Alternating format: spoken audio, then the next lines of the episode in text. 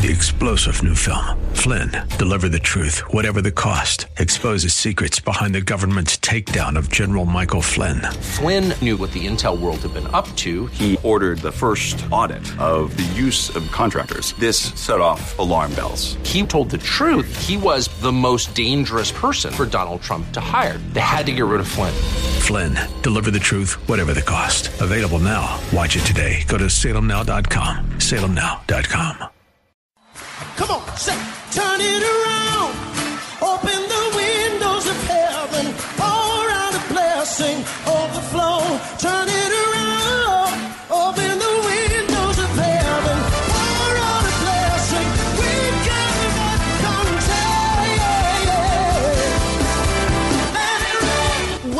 to Beyond the Veil, a ministry of Dayspring Chapel. Arise, shine, and excel. Located at 1628 Hyde Park Ave in Hyde Park, Massachusetts. As Luke chapter 1, verse 78 and 79 tells us, according to the tender mercy of our God, whereby the dayspring from on high has visited us to give light to them that sit in darkness and in the shadow of death to guide our feet in the path of peace. Now let's listen in to today's message from Pastor David Oluwadara. Prayer as a sacrifice given to God is meant to be accepted. You want your prayers to be accepted. You want your sacrifice to be accepted. You are not just giving a sacrifice or making a sacrifice for making a sacrifice sake. You want your prayers to be heard. You want your prayers to be accepted. You want your sacrifice to be accepted. But we are told that not every sacrifice or prayer is accepted by God. Not every sacrifice or prayer is accepted by God. The gift is only as good and acceptable as the giver. You know, we're reminded of the story of the life of Cain and Abel. Remember Cain and Abel? We looked at this story in uh, Genesis 4 1 to 7. Genesis 4 1 to 7 and Hebrews 11 4. We consider the offerings, sacrifices, or prayers of Cain and Abel because really their offerings to God were like prayers to Him, prayers to God. We are told that the focus is on the giver, not on the gift. The focus is on the giver, not on the gift. God looks at the giver first. So in Genesis 4, verses 4 and 5, it is said, And the Lord respected Abel and his offering. The Lord respected Abel and his offering. The Lord respected Abel and his offering, but he did not respect Cain and his offering. Amen. It is not just the offering. In fact, the offering doesn't come first, the giver comes first. God, first of all, looks at the giver. Who is the giver? If the giver is acceptable, then the offering will be accepted. If the giver is acceptable, then the offering will. So we see in these that the Lord did not just respect the offering of Abel, the Lord respected Abel. The Lord did not just respect the offering of Abel, the Lord respected Abel. That's why his offering was accepted. And for Cain, the Lord did not just, you know, reject the offering of Cain. The Lord, first of all, rejected Cain. Cain had been rejected. That's why his offering was rejected. Amen. So we see again, the gift is only as good and acceptable as the giver. Of course, you know, in Hebrews 11:4, if we look at Hebrews 11:4, it says, "By faith Abel offered to God a more excellent sacrifice. By faith Abel offered unto God a more excellent sacrifice than Cain. By faith, by faith. When you say by faith, what do you mean? You mean by the word of God, by the voice of God, by the instruction of God, by faith. Faith comes by hearing. Faith comes by hearing. So when it says by faith, Abel offered to God a more it means by the word of God, by the instruction of God. God must have spoken to him. And not just to him, God spoke to him and Abel. But Abel was the one that lived his life, did his things, offered a sacrifice by the word of God, by the word of God. By faith, he offered to God a more excellent sacrifice. Than. But Cain did not do it by faith, did not do it by the word of God. He did it out of his own imagination, out of his own bad heart. Amen. The scripture says, The just shall live by what? By faith. The just shall live by faith. The righteous shall live by faith. We walk by faith, not by sight. Amen. So we live by faith means we live by what? By the word of God. Hmm? Amen. We live by the word of God. We walk by the word of God, not by sight, not by the things that we see.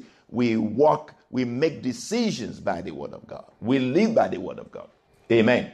Very, very important. Now, if you don't have the word of God, if you don't read the word of God, if you don't spend time on the word of God, then you don't have what to live by. Amen.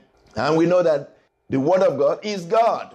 So the just shall live by faith means that it, the just shall live by God. We walk by faith means we walk by God. God is the one leading us. Amen. So if he says, I will guide you, I will lead you, I will direct you. You just think, yes, God will guide me and lead me and direct me, and you don't have His word. How is He going to do that? He's going to do that by His word in your heart. If His word is in your heart, you will be guided. If His word is not in your heart, in your heart, you will go, you will go astray. Amen. Very, very important. In Psalm 78, verse 72, there's a good scripture. Maybe some of you are seeing this for the first time. Maybe some of you already know this scripture. But this scripture is talking about David, even before he became a king. If you actually read it from maybe verse uh, 70 or 68, before you will see that he's talking about uh, David. He said, So he shepherded them. So he shepherded them according to the integrity of his heart and guided them by the skillfulness of his hands. Wow. It's talking about David. David shepherded the people of God by the integrity of his heart and he guided them by the skillfulness of his hands. It's not just skillfulness or skills that give you success in life, it's both integrity of heart and skillfulness of hands. A heart of integrity plus hands of skill give you success. Did you hear that? A heart of integrity, your heart needs to be good. Amen. You've got to have a good heart. If you don't have a good heart, the skills you have in your hands can take you far. Amen. A heart of integrity plus hands of skill give you success in life. And David had a heart of integrity. So he shepherded the people according to the integrity of his heart and guided them by the skillfulness of his hands. David was skillful. David had many skills on hand in his hands. David could fight wars, wars. David could play instruments of music. Amen. David had many skills in his hands, but he also had what? Integrity of heart, a heart of humility, a heart of kindness, a heart of righteousness. So he did well before God. So, my brothers and sisters, there are those who are looking for skills. It's good to have skills, and they teach skills in schools. They teach skills in schools. Integrity is taught starting from home. Amen.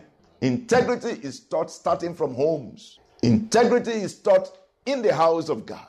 Integrity is taught by God, by the word of God. Integrity will take you far in fact, if you don't have skills and you have integrity, somebody will take you and give you skills. Amen. You know, I've said it repeatedly, repeatedly, and I will not be tired of saying it that it's not intelligence that gives you success in life.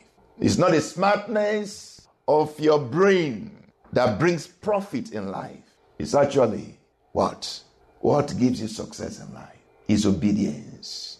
What gives you success in life is humility. Amen. If you are teachable, hmm? if you are teachable, somebody will take you and give you skills because you have a good heart. Another person that had integrity of heart and skillfulness of hands is what?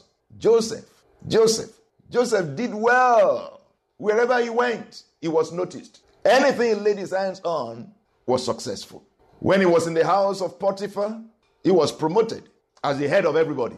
He got in prison, he was promoted. Because, again, because of two things integrity of heart and skillfulness of hands. May the Lord give you both in the name of Jesus. Because if you have integrity of heart, you will keep rising, you will not fall. Amen.